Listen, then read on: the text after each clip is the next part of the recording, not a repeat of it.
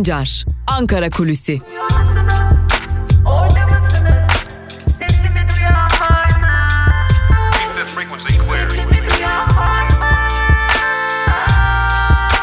Özgürüz Radyo. Özgürüz Radyo. Özgürüz Radyo'dan ve Ankara Kulisi programımızın ilk bölümünden merhaba sevgili dinleyenler. Ben Altan Sancar. Hafta içi her gün olduğu gibi bugün de Ankara Kulisi'nin ilk bölümüyle sizlerleyiz. Ankara Kulisi'nin ilk bölümünde sizlerle birlikte Ankara'da günün programlarını, ikinci bölümde ise gazete manşetlerini ve günün öne çıkan bazı yorumlarını paylaşıyoruz. Şimdi her zaman olduğu gibi Ankara Kulisi'nin ilk bölümüne günün programlarıyla başlayalım. Bugün 15 Temmuz, 15 Temmuz 2016'da gerçekleştirilen darbe girişiminin yıl dönümü ve bugün yine AKP'li bakanlar ve AKP'li Cumhurbaşkanı Erdoğan tabi muhalefet partileri bugünü anma törenleriyle geçirecekler. Neler var gün içerisinde önce onunla başlayalım. Mecliste anmalar olacak, İstanbul'da anmalar olacak. İstanbul ve Ankara'daki ağırlıklı anma töreninin dışında Türkiye'nin çeşitli noktalarında da anma törenleri gerçekleştirilecek. Bu anma törenlerine Cumhurbaşkanı Erdoğan da katılacak.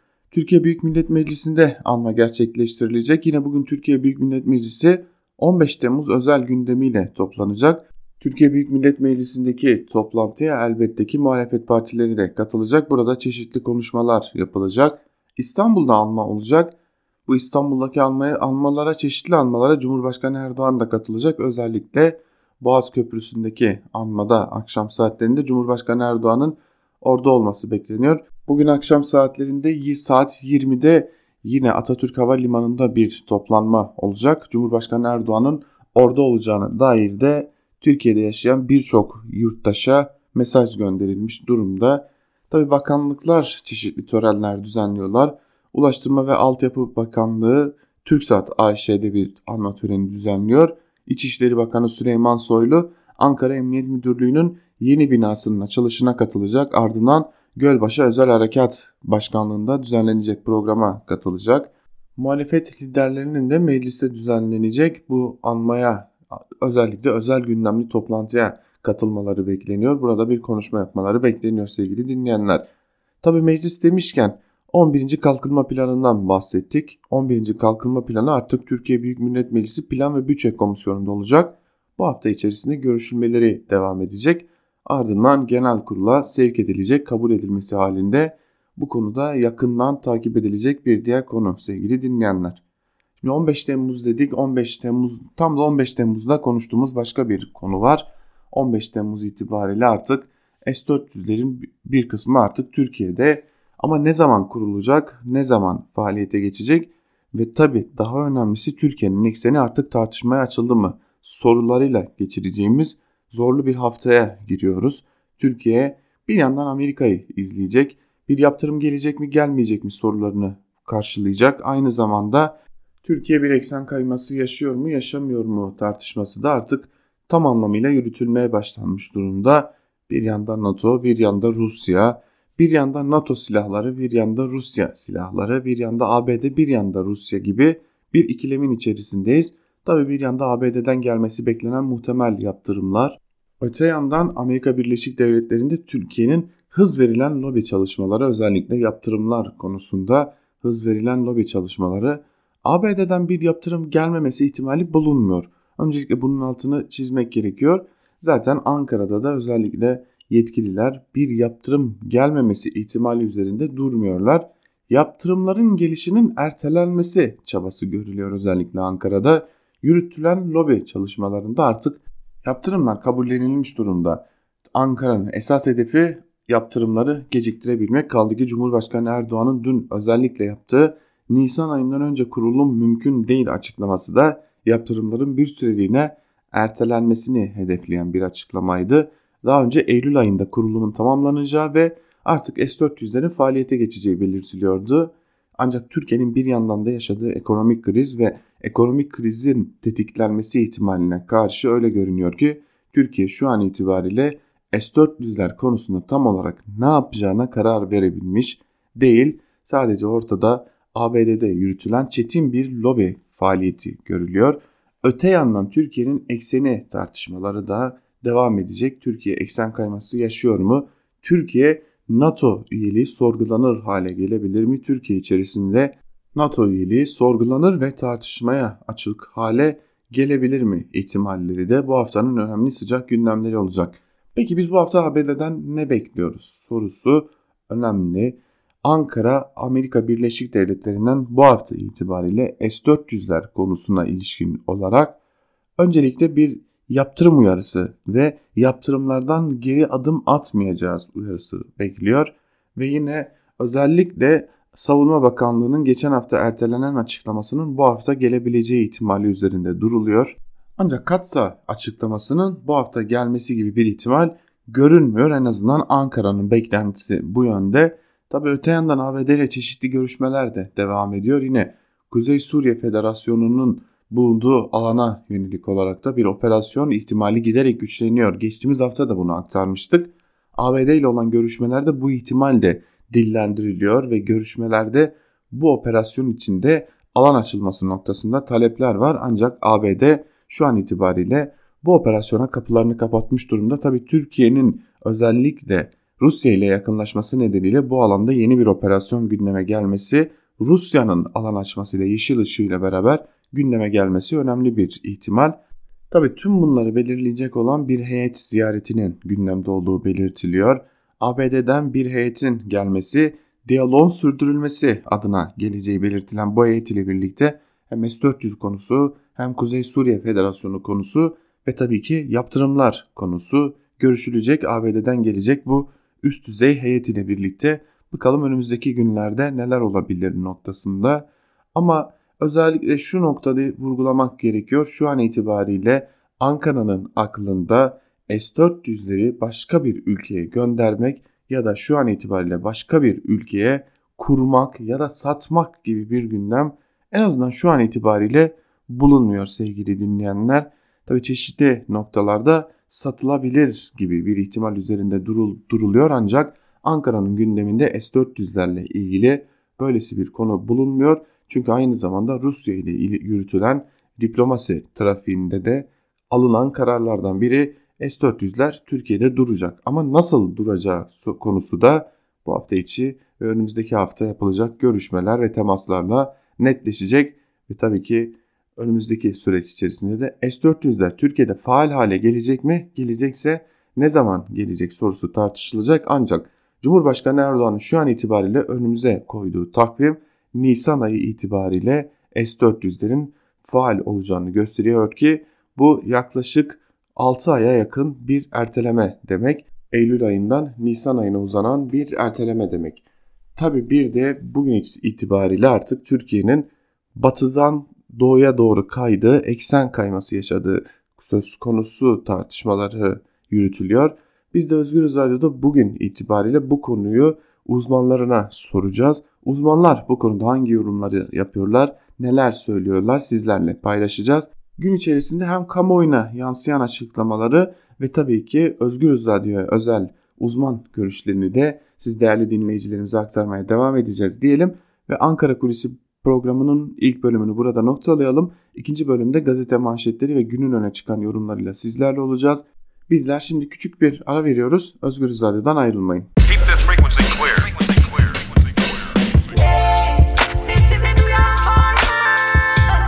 Altan Sancar, Ankara Kulüsi.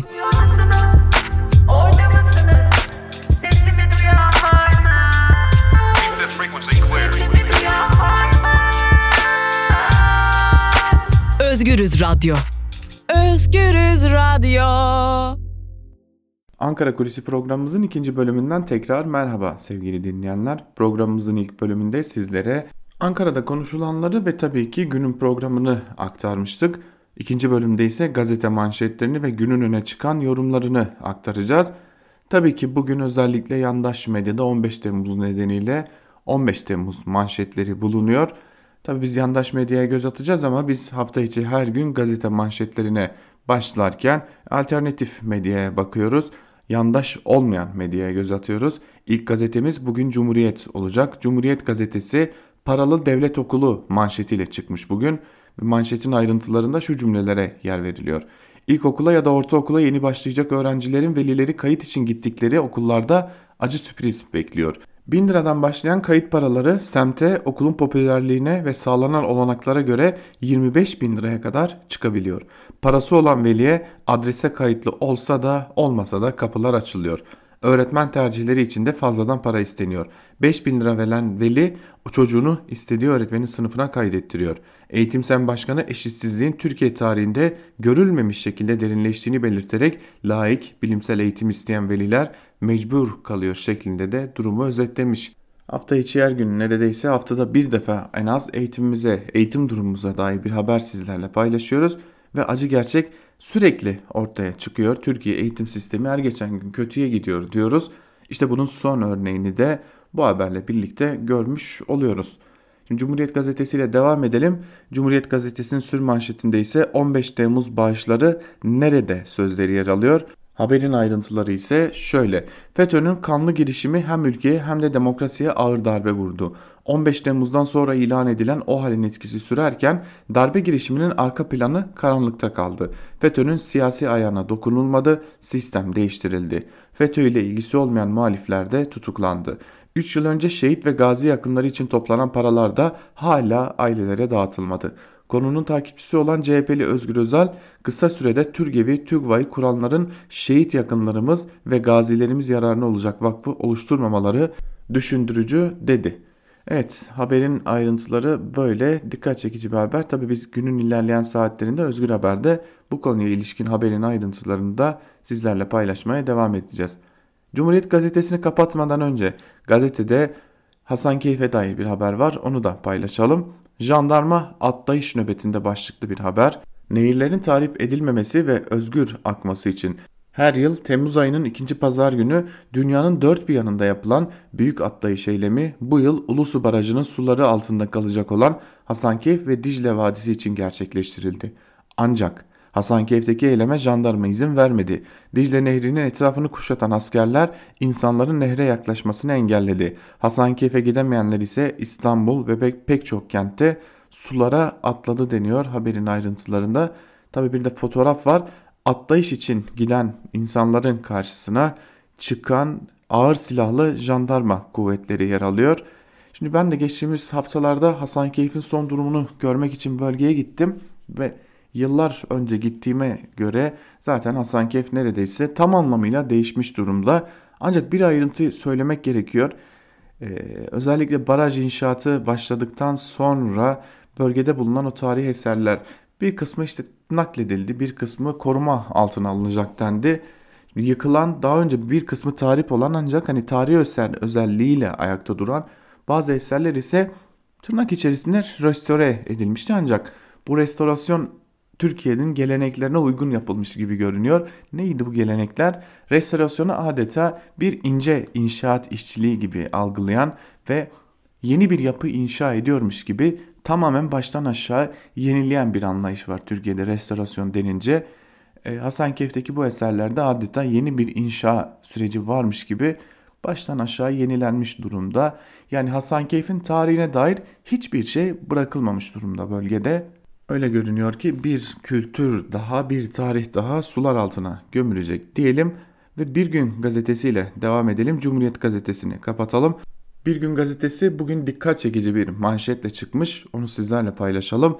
İstanbul Sözleşmesi tartışmaya açılamaz manşetiyle çıkmış Bir Gün gazetesi ve manşetin ayrıntılarında şu cümlelere yer veriliyor. Kadına yönelik şiddetin önlenmesi ve toplumsal cinsiyet eşitliğinin sağlanması için imzalanan İstanbul Sözleşmesi'ne karşı saldırılar son günlerde artmaya başladı. Son olarak Erdoğan sözleşmeyi gündeme getirerek muhafazakar camianın rahatsız olduğu hükümler var. Eleştiriler duyuyorum dedi. Yandaş medyanın sözleşme yuva yıkıyor kaldırılsın çağrılarının ardından Memur Sen'de yazılı bir açıklamayla İstanbul Sözleşmesi'nin iptali için meclise çağrıda bulundu. Kadınlar sözleşmeye yönelik saldırılara tepkili. Mor çatı gönüllüsü avukat Özlem Özkan, uluslararası bir sözleşmenin maddelerinin tek bir ülke tarafından revize edilmesi hukuken imkansız. İstanbul Sözleşmesi'ni kaldıralım demek idama geri dönmek gibi bir şey. Meclis Kadın Erkek Fırsat Eşitliği Komisyon üyesi milletvekili Gamze Taşçıer imzalamakla çok övündükleri bir sözleşmeydi.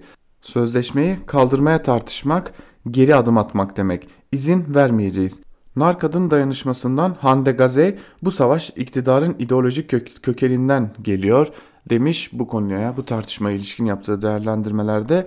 Evet uzun süredir gerçekten çok uzun bir süredir İstanbul Sözleşmesi özellikle belli bir kesimin hedefinde ve İstanbul Sözleşmesi'nin son olarak Cumhurbaşkanı Erdoğan da şu an itibariyle muhafazakar kesimi rahatsız eden hükümler içeriyor diyerek hedefine almış durumda sevgili dinleyenler. Öyle görünüyor ki belki de Türkiye'deki kadınların en büyük kazanımlarından biri olan İstanbul Sözleşmesi artık tartışmaya açılmış durumdaki gerçekten de Mor Çatı dayanışmasından avukat Özlem Özkan'ın dile getirdiği gerçeklik çok doğru. Geri dönmek idama geri dönmek demektir. Değerlendirmesi çok doğru ve kadınlar için bugün bu konuyu neredeyse tartışır hale gelmiş durumdayız. İstanbul Sözleşmesi'nin tartışmaya açılmasıyla birlikte. Bir gün gazetesinin ardından Evrensel ile devam edelim. Evrensel gazetesi ise bugün kazanan silah tekerleri kaybeden halk olacak manşetiyle çıkmış. Manşetin ayrıntılarında ise şu cümlelere yer veriliyor. AKP hükümeti S-400'lere karşı ABD'nin tepkisini yumuşatmak için Patriot savunma sistemi ve 100 adet F-35'i alacağını söylüyor. Patriot'ları ABD tekerleri Raytheon Company ve Lockheed Corporation üretiyor. Modeline göre tek roketin maliyeti 2-3 milyon avro civarında. S-400'leri Rus silah tekeli Almaz Ante üretiyor. Her iki durumda da Rus ve ABD silah tekerlerinin karlı çıkacağı açık.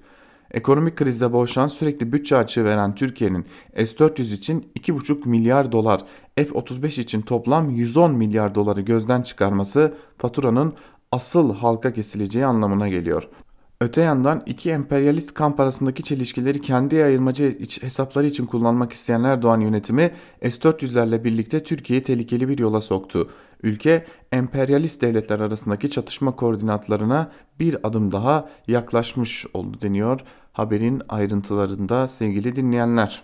Şimdi Evrensel Gazetesi'nin manşetindeki rakamları duyduk hepimiz 110 milyar dolar F-35 için 2,5 milyar dolar ise S-400'ler için. Şimdi peki Türkiye'de durum ne diye soracak olursanız çok kısa iki haberle bunca rakamların ödendiği silah tekerlerine karşın Türkiye'de işçilerin, işsizlerin, emekçilerin, insanların, halkın durumu ne? Bunu yansıtan iki haber var. Bunu sizlerle paylaşalım. İki yıl önce mezun oldum. Hala ailemden harçlık alıyorum. Başlıklı çok kısa bir haber. Onu paylaşalım. Türkiye'de 4,5 milyon işsizin 2 milyonu 20-30 yaş aralığında genç nüfus. 17. Gençlik Yaz Kampı'nda konuştuğumuz bir genç yaşadığı durumu işsizim, ailemden harçlık alıyorum, ekonomik özgürlüğüm yok diyerek anlatıyor denmiş haberin ayrıntılarında. Evet genç insanlar ailelerinden harçlık almaya devam ediyorlar. Bu arada mezun, üniversite bitirmiş insanlar. Şimdi mezun, üniversite bitirmiş insanlar başka ne yapıyor diye soracak olursanız KPSS bitti, mülakat stresi başladı başlıklı bir haber var. ÖSYM'nin düzenlediği 2019 KPSS sona erdi. Binlerce insanın sınavda yüksek puan almasına rağmen mülakatta elendiğine dikkat çeken adaylar bu adaletsizliğin son bulmasını istiyor denmiş haberin ayrıntılarında. Şimdi mezun olanların bir diğer çilesi de bu. Bir de işçilerin var, işçilerin durumu var.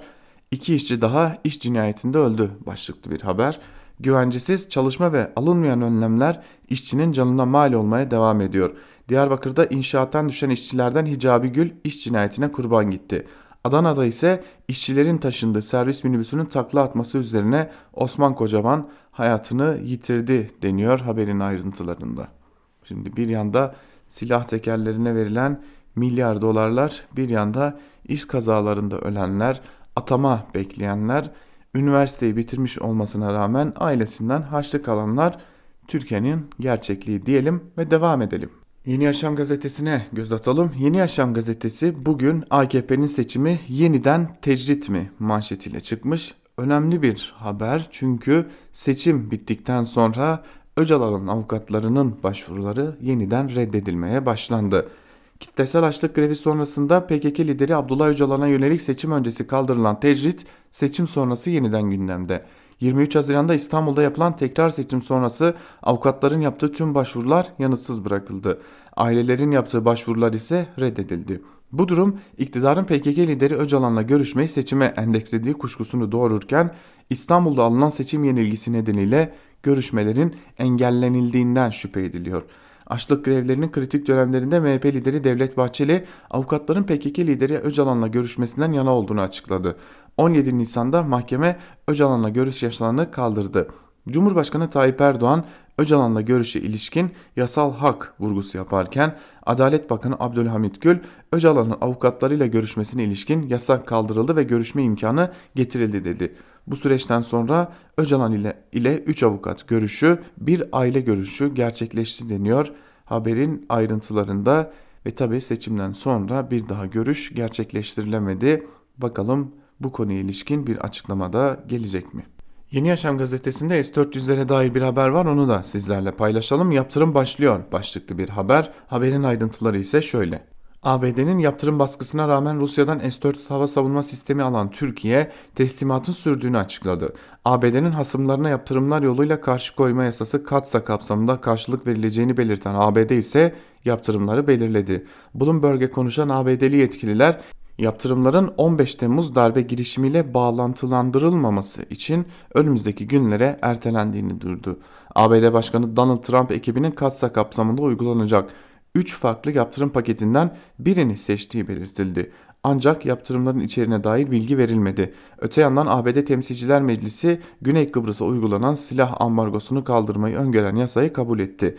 1987 yılından bu yana Güney Kıbrıs'a ambargo uygulanıyordu denmiş haberin ayrıntılarında ve Ankara'ya Kuzey Suriye uyarısı başlıklı da küçük bir haber var.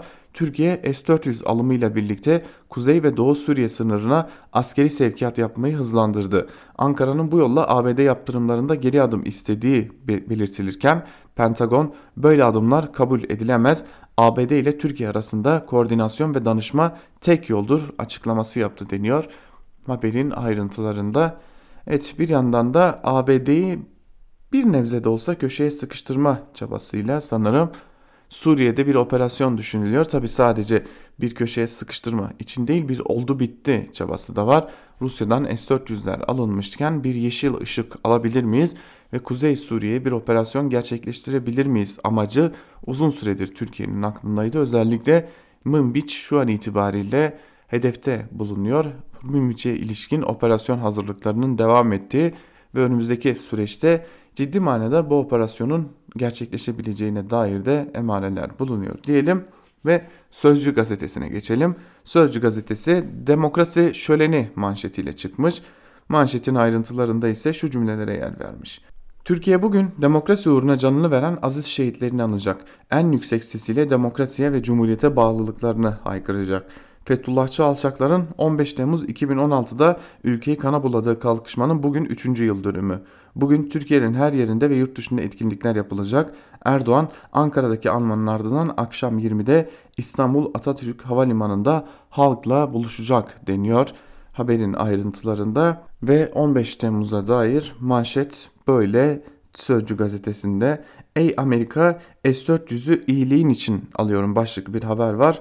Onu da paylaşalım sizlerle. Balyoz kumpasında 3,5 yıl hapis yatan Nihat Altınbulak Washington'a nasıl bir müttefik olduğunu şöyle hatırlattı.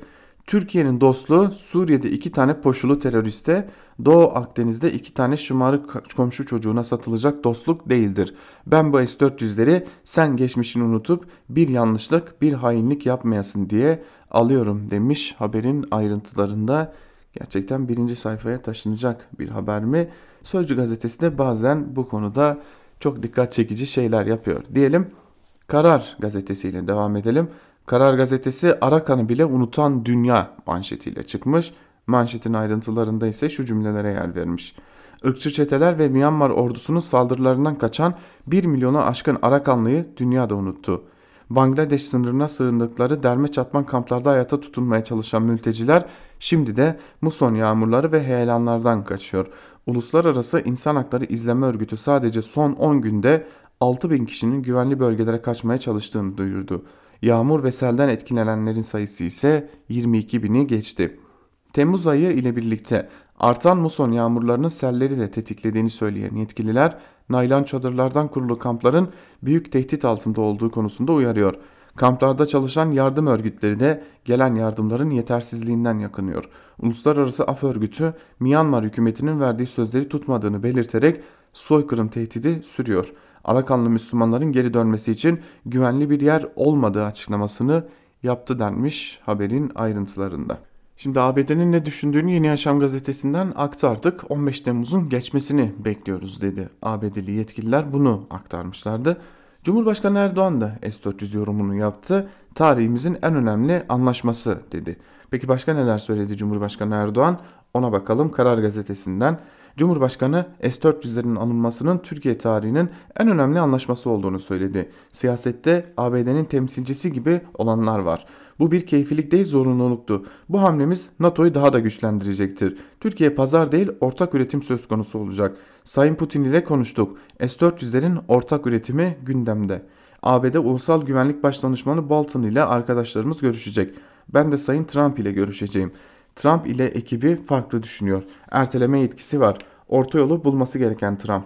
Bizim anlaşmamız kassa yasasından önce yapıldı deniyor haberin ayrıntılarında. Belki de buradan dikkat çekici çıkışlardan biri S-500'lerin beraber üretim ihtimalinin üzerinde durulması ki şimdi bir yandan F-35'ler üretilirken Türkiye üretici statüsünde yer alırken bir yandan da belki de bu hem F-35'lere karşı hem de NATO füzelerine karşı üretilen bir S-500'den bahsediyorsak nasıl olacak bu yaman çelişki nasıl aşılacak? Tabi bunu da ilerleyen günlerde bu açıklama gerçekten yapılmış bir açıklama mı yoksa anlık bir değerlendirme mi bu ortaya çıktıkça bunu da görmüş olacağız diyelim. Ve yandaş gazetelere geçelim. Yandaş gazetelerde neler var onlara göz atalım. Milliyet ile başlayalım. Milliyet gazetesi S-400'ler zorunluluk manşetiyle çıkmış bugün. Medya yöneticileriyle bir araya gelen Cumhurbaşkanı Erdoğan, S-400 hava savunma sisteminin barışı koruma amaçlı olduğunu vurguladı. S-400 anlaşmasını tarihimizin şu ana kadar en önemli anlaşması sözleriyle değerlendiren Cumhurbaşkanı Recep Tayyip Erdoğan, siyasette bile S-400 konusunda maalesef adeta Amerika'nın temsilcileri gibi gayret edenler var. S-400 keyfi değildir, bir zorunluluktur. S-400'leri alarak savaşa hazırlanmıyoruz. Barışı ve kendi milli güvenliğimizi garanti altına almaya çalışıyoruz dedi şeklinde de Cumhurbaşkanı Erdoğan'ın açıklamalarını iletmiş Milliyet gazetesi ve tabii ki sür manşetinde ise yek vücut sözleri yer alıyor. 15 Temmuz darbe girişiminin 3. yıl dönümünü yek vücut sözleriyle sür manşetine taşımış ve darbe girişiminin 3. yıl dönümü nedeniyle çeşitli anma programları düzenlenecek. Cumhurbaşkanı Erdoğan Atatürk Havalimanı'nda vatandaşlarla buluşacak denmiş haberin ayrıntılarında. Hürriyet gazetesine geçelim. Milliyet gazetesinin ardından Hürriyet ise barış için aldık sözleriyle çıkmış bugün. Manşetinde bu sözler yer alıyor. Cumhurbaşkanı Erdoğan'ın sözleri manşetini taşırmış yine. Cumhurbaşkanı Erdoğan Türkiye'nin bölge barışını ve milli güvenliğini korumak için S-400'leri aldığını söyledi. S-400'leri alarak savaşa hazırlanmıyoruz dedi sözleri yer alıyor manşetin ayrıntılarında. Ve tabii ki sür manşetinde ise daima demokrasi sözleri yer alıyor. 15 Temmuz için çıkan sür manşette bu sözler yer alırken ayrıntılarında 15 Temmuz hain darbe girişiminin 3. yıl dönümünde tüm Türkiye'den birlik, beraberlik ve demokrasi mesajları yükseliyor denmiş haberin ayrıntılarında sevgili dinleyenler. Hürriyet gazetesinin birinci sayfasını incelediğimizde hiçbir şekilde tek bir muhalefet liderinin dahi haberini göremiyoruz. Tabi Milliyet gazetesi için de geçerli bu. Sadece tek bir isim var o da muhalefette değil. MHP lideri Devlet Bahçeli de iktidar ortağı olarak birinci sayfalarda yer alıyor. Sabah gazetesi ile devam edelim. Sabah ise aynı irade ve kararlılıkla sözlerini manşetine taşımış. 15 Temmuz'da FETÖ'cü darbe ihanetine karşı destan yazan Türkiye 3. yılda da aynı şahlanışla demokrasi kahramanlarını anıyor denmiş. Haberin ayrıntılarında 15 Temmuz'a ilişkin bu sözlerle çıkmış. S-400'leri savaşmak için almıyoruz sözleri de yine Sabah gazetesinin birinci sayfasında yer alıyor. Tüm yandaş gazeteler gibi bu sözler Sabah gazetesinde de var. Star ile devam edelim. Star gazetesi S-400'ler barışı korumak içindir sözlerini manşetine taşımış. Bu sözlerde Cumhurbaşkanı Erdoğan'a ait. Başkan Erdoğan Türkiye'nin bölgesinde barışı korumaya çalıştığını vurguladı. S-400'leri alarak savaşa hazırlanmıyor. Barışı ve milli güvenliğimizi garanti altına almaya çalışıyoruz dedi şeklinde de diğer yandaş gazetelerin sözlerinin aynısını manşetinin ayrıntılarına taşımış. Tabi Cumhurbaşkanı Erdoğan medya temsilcileriyle bir araya geldi. Hangi medya temsilcileriyle bir araya geldi malum.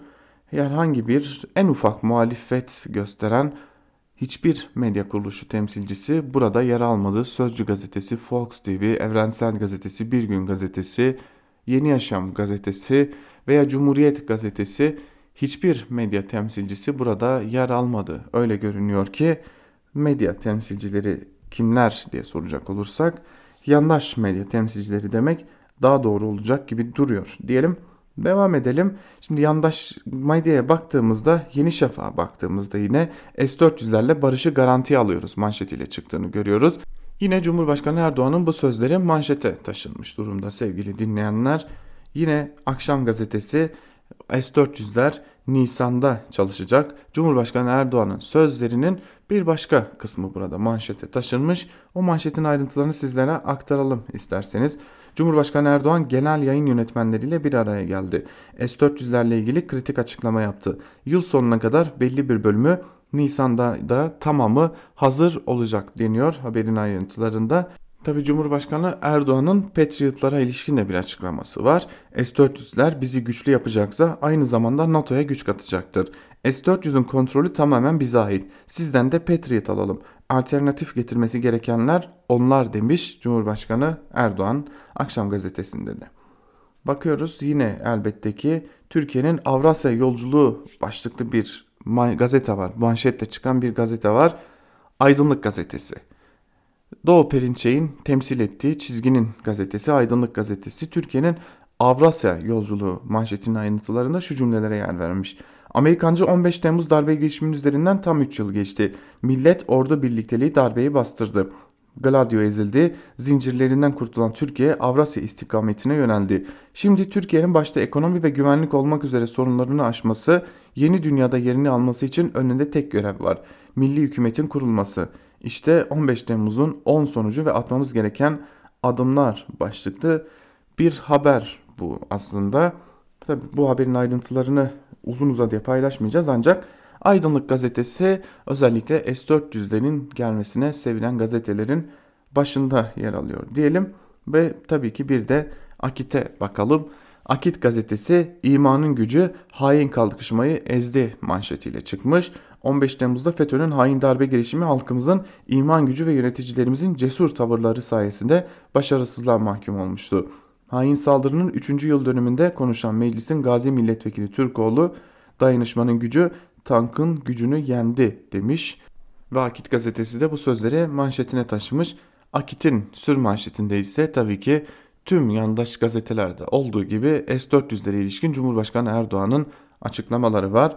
Barışı korumak için S-400'leri alıyoruz sözleri burada da yer alıyor ve Akit gazetesi de bu konuyu manşetine taşımış en azından sür manşetten görmüş diğer tüm yandaş gazetelerde olduğu gibi. Evet sevgili dinleyenler Akit ile birlikte biz de gazete manşetlerini burada noktalayalım. Bir de günün öne çıkan köşe yazılarında yorumlarda neler var onları sizlerle paylaşalım. Şimdi Akit de gazete manşetlerini kapattık ama Akit'ten bir yazarla Abdurrahman Dilipak'la 15 Temmuz başlıklı yazısının bir bölümünü aktararak devam edelim. Dilipak'ın yazısının bir bölümü gerçekten dikkat çekici. 3 yıl geçmiş ve hala hemen her tarafta bir operasyon haberi geliyor. Bir yandan eski davalar sonuçlanırken bir yandan da yeni davalar açılıyor. 15 Temmuz'un iş, medya ve uluslararası ayağı henüz aydınlatılamadı. 15 Temmuz başarılı olmuş olsaydı kimler başbakan olacaktı? Kimler vali, emniyet müdürü, kaymakam olacaktı? Bunlardan haber yok. Peki ilk kimleri tutuklayacaklardı ve onlara ne yapacaklardı? Hangi vakıf, dernek, sendikaya el koyacaklardı? Bu tempo ile 5. yılda da bu davalar bitmez. Bakın geciken adalet adalet değildir. KYK ile görevinden alınan, hakkında dava açılan, beraat ettiği halde göreve iade edilmeyen o kadar çok insan var ki Bir yandan da FETÖ'cü olduğu bilinen birileri elini kolunu sallayarak ortalıkta dolaşıyor. Bir de kaçanlar var tabi. Onlar da dost ve müttefik NATO ülkelerinde yaşamaya devam ediyorlar. Adam itirafçı olmuş güya. Masum bir takım insanlar hakkında iftirada bulunmuş. Onlar içeri alınmış. İtirafçı serbest kalınca yurt dışına kaçmış. İftira ettiklerinin kimi hala içeride kimi beraat etmiş ama hala göreve iade edilmiş değil. Cemaatle dolaylı ve zorunlu ilişkide olanlar bir şekilde cezalandırılırken bu hareketin merkezinde ya da doğrudan ilişkisi olan bir takım isimlere dokunmuyor olması hatta bunların itibar görmeleri terfi etmeleri anlaşılır bir durum değil. Öte yandan bir cemaatten yakamızı kurtaralım derken onu taklit eden başka cemaatler onların yerini almaya başladı. Bir takım FETÖ'cüler de bu müteber cemaatler, vakıflar, dernekler üzerinden AKP saflarına sızdılar. Onların ılımlı İslam politikası bir şekilde bu yapılar üzerinden takip edilmeye başlandı. İstanbul Sözleşmesi bunlardan sadece bir tanesi. AKP'nin bugün yaşadığı krizin arkasında bu ve buna benzer sorunlar var. Hatta iş artık sadece ılımlı İslam değil, ılımlı Kemalizm, ılımlı sol, ılımlı milliyetçilik projelerine dönüştü. Dört koldan harekete geçtiler. Etkin konumdaki partilerin hepsi yeniden dizayn ediliyor demiş Abdurrahman Dilipak. Tabi doğruyu getirirken, doğruyu dile getirirken elbette ki tamamen doğruyu dile getirilirse belki de bir daha köşe yazamayacağını bildiği için diğer partilere saldırma sırasını da getirmiş Abdurrahman Dilipak diyelim. Şimdi bir de yeni akitten bir yazı daha var ki gerçekten söylenebilecek bir şey yok dedirten bir yazı. Ali Karahasanoğlu zaten bu tarz yazılarıyla bilinen bir isim. Belki şimdi sistem ediyorsunuzdur. Neden bu isimlerin yazılarını sizler de paylaşıyorsunuz şeklinde ancak elbette ki her sesi duyurmak, her sesi duymak oldukça önemlidir diyelim. Ali Karahasanoğlu'nun da yazısının bir bölümünü sizlerle paylaşalım. 15 Temmuz darbesini tek başına FETÖ'cüler mi yaptı? Başlıklı bir yazı ve yazının bir bölümünde de şunlar kaydedilmiş. Her ne kadar 15 Temmuz hain darbesini sadece, sadece FETÖ'cüler yaptı deniliyorsa da acaba gerçek böyle mi? Anlamak için darbecilerin TRT'de okuttukları bildiriye bakıyoruz. Bu ahval ve şeriat ad altında Yüce Atatürk'ün önderliğinde milletimizin diye giriş yapıyorlar. Aynen Kemalistlerin yaptığı gibi Yüce Atatürk ile başlıyorlar. Cumhuriyetimizin kurucusu olan Türk Silahlı Kuvvetleri ifadesiyle zihniyetlerini ele veriyorlar. Cumhuriyetimizin kazanımlarının karşı karşıya kaldığı tehlikeleri bertaraf etmek, hukuk devleti önündeki engelleri ortadan kaldırmak ifadeleri ile CHP kafasına ne kadar yakın olduklarını ispatlıyorlar. Laik, demokratik, sosyal hukuk devleti ülkesi üzerine oturan anayasal düzeni yeniden tesis etmek cümlesiyle önceki darbelerle aynı çizgide olduklarını deklare ediyorlar. 15 Temmuz hain darbe girişimini FETÖ Kemalist ittifakı olarak değil de sadece FETÖ'cülerin girişimi olarak kabul etmek şu açıdan da imkansız. Bu Kemalistler demiyorlar mıydı yaş toplantıları ile FETÖ'cüleri atıyoruz diye.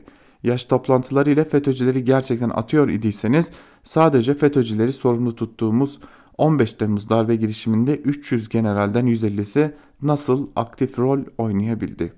FETÖ'cüler 300 generalin yarısı kendi adamlarından olacak şekilde TSK'ya nasıl sızdılar? Efendim AKP yaş kararlarına şerh koyuyordu diyecekler. Şerh koyuyordu da atılmalarını önerebiliyor muydu? Hayır. Şerh koydukları ile kalıyorlardı. Kaldı ki bakın atılanlara az subay bilemediniz en rütbelisi teğmen. İçlerinde yarbay albay olan hemen hemen hiç kimse yok. Ayrıca bugün bakıyoruz ki zaten o atılanlar FETÖ'cü değil samimi dindar insanlarmış.'' Kemalistler FETÖ'cüleri atıyoruz diye FETÖ'cülere alan açıyorlar. Onları koruyup kolluyorlarmış demiş diyor.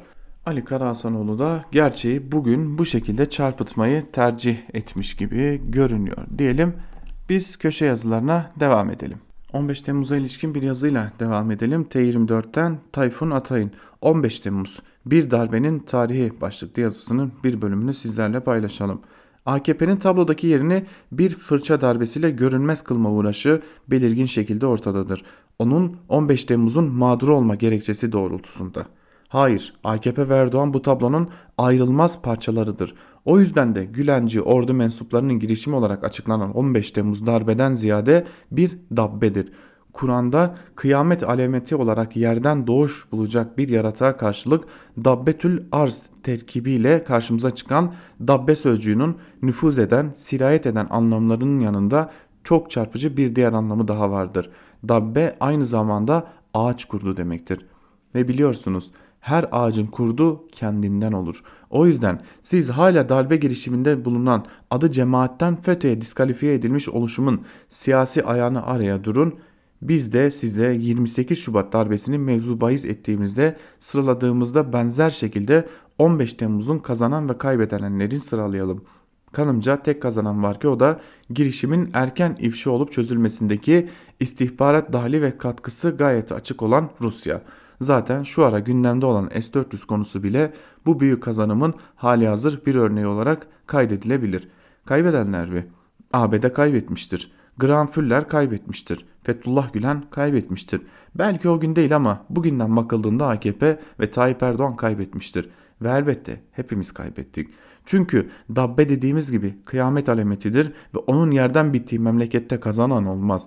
249 insanın hayatını kaybetti, 2196 kişinin yaralandı. Sonrasında da olağanüstü halle KYK'larla ülkede neredeyse mağdur olmayanın kalmadığı bir karanlık korku tüneline hep beraber savrulduk. Şu aralarda işte aklı selim, iyi niyetli ve yürekli birilerinin öncülüğünde muhafazakarı milliyetçisi, moderni dindarı, dindar olmayanı, sosyalisti, Türk'ü Kürt'ü el ele vermiş, kuyuya atılan taşı çıkarmaya çalışıyoruz demiş. Tayfun Atay da ancak dikkat çekici tespitleri çok önemliydi. Özellikle bu darbenin kaybedeninin sadece ABD olmadığını, Gülen olmadığını aynı zamanda AKP'nin de ilerleyen dönemlerde bu darbeden kaybedeceğini söylüyor. Aslında FETÖ'nün soruşturulurken nelerin eksik bırakıldığına dikkat çekmiş Tayfun Atay diyelim ve devam edelim. Sözcü gazetesiyle devam edelim. Çiğdem Toker'in darbeyle hesaplaşmak başlıklı yazısının bir bölümünü de sizlerle paylaşalım. Darbe girişimi sonrasında demokrasiye yönelik tehditleri gidermek, koşulsuz demokrasiyi kurmak, gerçek bir hukuk devletini inşa etmek güçtü evet ama imkansız değildi. Ne var ki Türkiye Büyük Millet Meclisi'ndeki dört partinin ittifakıyla kurulan darbeleri araştırma komisyonu verimli çalıştırılmadı. Komisyon görüşmelerinin yayınlanması önerisi reddedildi. O gün darbenin aydınlatılmasına kritik rol oynayacak konumdaki kamu görevlileri muhalefet partilerinin tebliğine, talebine rağmen davet edilmedi. İki kamu görevlisinin sahip olduğu bilgileri Türkiye Büyük Millet Meclisi'ne anlatmaması gerçekleri kararttı. Rapor çok gecikti. Ortaya çıkan rapora sonradan eklemeler yapıldı. 3 yıl geçmesine karşın darbeye katılanların siyasi bağlantıları, kimi siyasilerin askerlerin ilişkilerine dair sorular cevapsız bırakıldı. Bütün darbeler gibi 15 Temmuz kanlı darbe girişimi de toplumsal kazanımları yok etti. Başta ağır hak ihlalleri olmak üzere bu ülkenin yurttaşlarına çok ağır bedeller ödetti. Ödetmeyi de sürdürüyor demiş Çiğdem Toker de yazısının bir bölümün. 15 Temmuz yazılarını geride bırakalım bir süreliğine ve şimdi S-400'lerimiz var bir de buna ilişkin birkaç yazı paylaşalım sizlerle. Azmi Karaveli ile başlayalım. O S-400'lerin gelişi canlı yayınlanmıştı hatırlayacaksınız. S-400'ler Türkiye'ye gel gelirken uçakların iniş anı hatta kamyonların uçaklardan çıkarılışı canlı yayınlanmıştı. Azmi Karaveli gazete duvardan S-400'lerin gelmesini canlı izlemenin dayanılmaz tuhaflığı başlıklı bir yazı kalemi almış onu da sizlerle paylaşalım. Sokakta cinayete tanık, tanıklık etse şahit yazarlar aman deyip kaçan, komşusunda kan gövdeyi götürse karı koca kavgasıdır mahreme bulaşmayalım zihniyetindeki insanların yaşadığı Türkiye komşusu Suriye'de harekat üzerine harekat planlıyor. Güneydoğu'ya aralıksız askeri sevkiyatlar yapılıyor. Tam da böylesi bir atmosferde muhtemelen dünya tarihinde bir ilk yaşandı ve füze getiren uçakların inişini hep birlikte canlı canlı izledik. Manasızca inen uçağa bakıp ne olduğunu tam bilmezken, anlamazken hayatları boyunca belki de ellerinde bir kırık kale tüfeği dahi almamış strateji uzmanları ve politikacılar bizlere aslında ilkokul kitaplarında öğretilen ülkemizin dört bir tarafının düşmanlarla kuşatıldığını, jeostratejik açıdan ne kadar önemli olduğumuzun gazını S-400 üzerinden verdiler. Bursalı börekçinin sevinçten Bursa'ya, Rusya'ya börek yollaması, konunun genel anlamda nasıl algılandığı üzerine harikulade bir örnek olarak karşımızda. Avrasyacı ve ulusalcı kanatta zil takıp oynuyor haliyle. Asıl olan devlet bekası söyleminde herkes buluşuyor. Kılıçdaroğlu da tam desteğini veriyor. Meğerse bizim birlik ve beraberlikten sonraki en çok S-400'lere ihtiyacımız varmış. Peki bir gazeteci, bir akademisyen ya da sıradan bir vatandaş neden savunma amaçlı da olsa bir füzenin gelmesinden bu derece derin bir haz duyar? Bu basit soruya yanıt vermek yerine Bırakın bu naifliği ve hümanistliği diyerek böyle düşünenleri adeta salaklıkla suçlamak daha makbul. Oysa ki gelecekte hatta şimdi siber savaşların, konvansiyonel savaşların önüne geçeceğini, suyun ve organik tarımın en büyük silah olacağını, insansız hava araçlarının savaşların seyrini belirleyeceğini bilmek için falanca STK'nın güvenlik uzmanı olmaya değil, dünyanın nereye doğru evrildiğini anlatan birkaç kitap okumamız yeterli demiş Karaveli'de yazısının bir bölümünde ve hem uçakların canlı izlenmesine tepki göstermiş ve tabii ki öteki, öte yandan da dünyanın aslında hala o eski dünya olmadığını anlatmış. Tabii bir de yaptırım mevzusu var, yaptırım konusu var. Habertürk'ten Serdar Turgut, Washington'da yaptırım fraksiyonları arasında mücadele. Ekrem İmamoğlu'nun seçilmesi bile yönetimde konuşuluyor. Başlıklı bir yazı kaleme almış, onu da sizlerle paylaşalım. Bir fraksiyon sertlikten ve Türkiye yönetimine karşı tavizsiz olunmasından yana. Bunlar uzun süredir Erdoğan'a yönelik sert politikalar uygulanmasını savunanlardan oluşuyor. Bir fraksiyon Başkan Trump'a kendisine önerilecek 12 yaptırım seçeneğinden en ağır olan 5 adetinin uygulanması önerisini getiriyorlar. Bunlar Senato ile de koordineli çalışıyorlar. Diğer fraksiyon ise son günlerde daha fazla seslerini duyurmaya başladı. Bunlar son belediye başkanlığı seçimlerinin ve özellikle İstanbul'a Ekrem İmamoğlu'nun seçilmiş olmasını hatırlatarak bunların Türkiye'de demokrasinin ne kadar darbe yemiş de olsa hala işlemekte olduğunu ve halkın özgür iradesiyle yönetimi değiştirebileceğini gösterdiğini vurguluyorlar. Bu fraksiyon bu aşamada eğer Amerika ağır sonuçlarını halkın üstleneceği türde ekonomik yaptırımlar getirirse zaten anti-Amerikan tepkileri yoğun olan halkın Amerikan karşıtlığının daha da artmasına yol açacağını söylüyorlar. ABD'nin demokratik iradesini göstermiş olan bir halkı cezalandırma yoluna gitmemesi gerektiğini söyleyen bu grup sert yaptırım getirildiğinde bunun Amerika'nın uzun vadeli çıkarlarına da aykırı olacağını söylüyorlar. Ayrıca Türkiye'nin NATO'dan uzaklaşmasının ABD maliyetinin de yüksek olacağı vurgulanıyor bu grup tarafından. Bütün bu argümanları sonucunda bu grup başkana sunulacak 12 yaptırım alternatifi içinden en hafif etkili olacağı sanılan 5 tanesinin seçilmesi gerektiğini söylüyorlar. Başkan Trump sadece karar kendisine kalsa direkt yumuşak olan yaptırımlar ile yürüyüp yasal sorumluluğun üzerinden atacak. Ancak senato içinde sertlik yanlısı bir grubun baskıları da sürüyor. Bugün bu konunun iki ülke arasında içinden zor çıkılacak derecede karmaşık ve zor hale gelmesinde Türkiye'nin sorumluluğu olmadığını ve asıl sorumluluğun Obama yönetiminde olduğunu düşünmekte olan Başkan Trump iki ülke arasındaki bu krize açık meselenin yumuşak yaptırımlar konularak aşılmasından yana tavır koyacak bilgileri geliyor.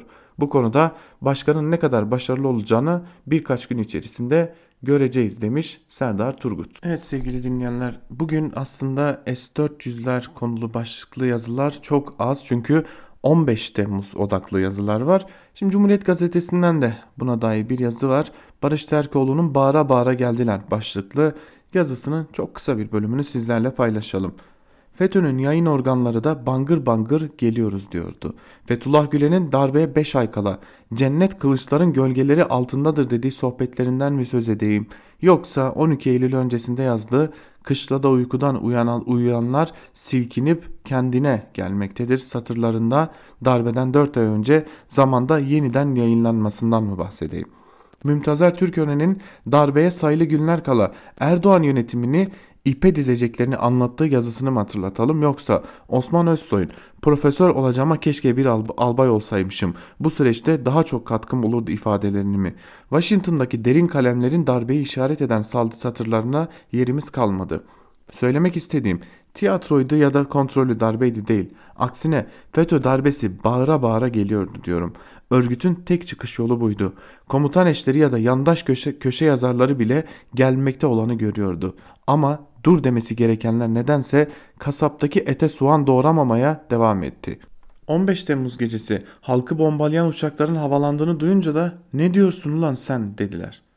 Kim bilir belki de rüzgar gibi rüzgar gibi geçsin koalisyonu sanılanın çok ötesindeydi bilmiyoruz. Otobüse bedava bindiğimiz, ofis yerine plaja gittiğimiz bugün 15 Temmuz'da toprağa bıraktığımız yurttaşlarımızın samimiyetsiz sözlerden daha fazlasını hak eden hatırası bize fısıldıyor. Kendi halkına kurşun sıkan FETÖ'cüyü de ona yol verenleri de unutma diyor Barış Terkoğlu da yazısının bir bölümünde. Ve son olarak Hürriyet gazetesinden Abdülkadir Selvi'nin Şimşek'e ekonominin başına geçmesi önerildi mi?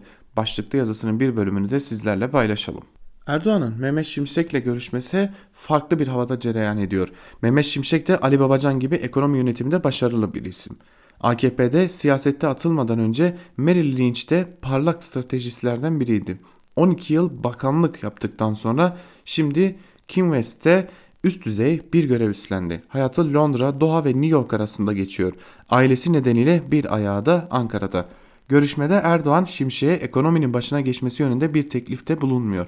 Çünkü daha önceden aracılar vasıtasıyla nabzını yoklamıştı. AKP cephesinden edindiğim izlenime göre verimli bir görüşme gerçekleşmiş. Şimşek uluslararası sermaye hareketleri ve küresel ekonomi konusunda değerlendirmelerde bulunmuş. Erdoğan verdiği bilgilerden dolayı memnun kalmış. Şimşek'e zaman zaman bir araya gelelim demiş. Şimşek de 12 yıl bakanlığını yaptığı Erdoğan'a teşekkür etmiş. Yani Erdoğan'dan bakanlık teklifi yok. Şimşek'in de bu teklifi reddetmesi gibi bir durum söz konusu değil. Şimşek'in görevinden ayrılıp yeniden kabineye gel girmek gibi bir düşüncesi de yok. En az 1,5-2 yıl görevini sürdürmekte kararlı olduğu söyleniyor. 2 saat süren Erdoğan-Şimşek görüşmesi olumlu izlenimlerle sonuçlanıyor. Tabii işin bir de insani yönü var. Maalesef görev yaptıkları dönemlerde bu isimlerin hukuku korunmadı. Başbakanlık görevini bırakan Davutoğlu'nun bir üniversitede konuşma yapmasına engel olundu. Tabi bunlar derin yaralar açtı. Şimdi bu hareketin lideri olarak da işi toparlamak Erdoğan'a düşüyor demiş Abdülkadir Selvi de yazısının bir bölümünde. Evet sevgili dinleyenler biz de Abdülkadir Selvi'nin bu yazısıyla birlikte Ankara Kulisi'nin ikinci bölümünü de burada noktalıyoruz. Programımızın bu bölümünde sizlere gazete manşetlerini ve günün öne çıkan yorumlarını aktarmıştık. Hem gazete manşetlerini hem de köşe yazılarında S-400'ler ile 15 Temmuz'un yıl dönümü hakimdi ağırlıklı olarak. Tabi biz programımızı burada kapatacağız ancak kapatmadan küçük bir hatırlatmada bulunalım. Özgürüz Radyo'nun tüm içeriklerini daha kolay dilediğiniz her yerden çok daha hızlı bir şekilde dinleyebilmek için yapmanız gereken çok basit bir işlem var. Özgürüz Radyo'nun uygulamalarını indirmek için Google Play Store'a ya da App Store'a girmeniz yalnızca 30 saniyenizi ayırarak Özgürüz Radyo'nun kendi uygulamasını indirmeniz yeterli olacaktır. Uygulamayı telefonunuza indirdikten sonra Özgürüz Radyo'nun tüm içeriklerine çok daha hızlı bir şekilde ulaşabilirsiniz.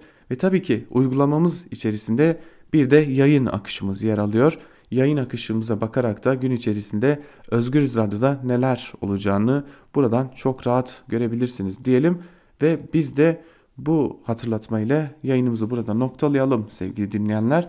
Günün ilerleyen saatlerinde bizler Özgür Haber ile karşınızda olmaya devam edeceğiz.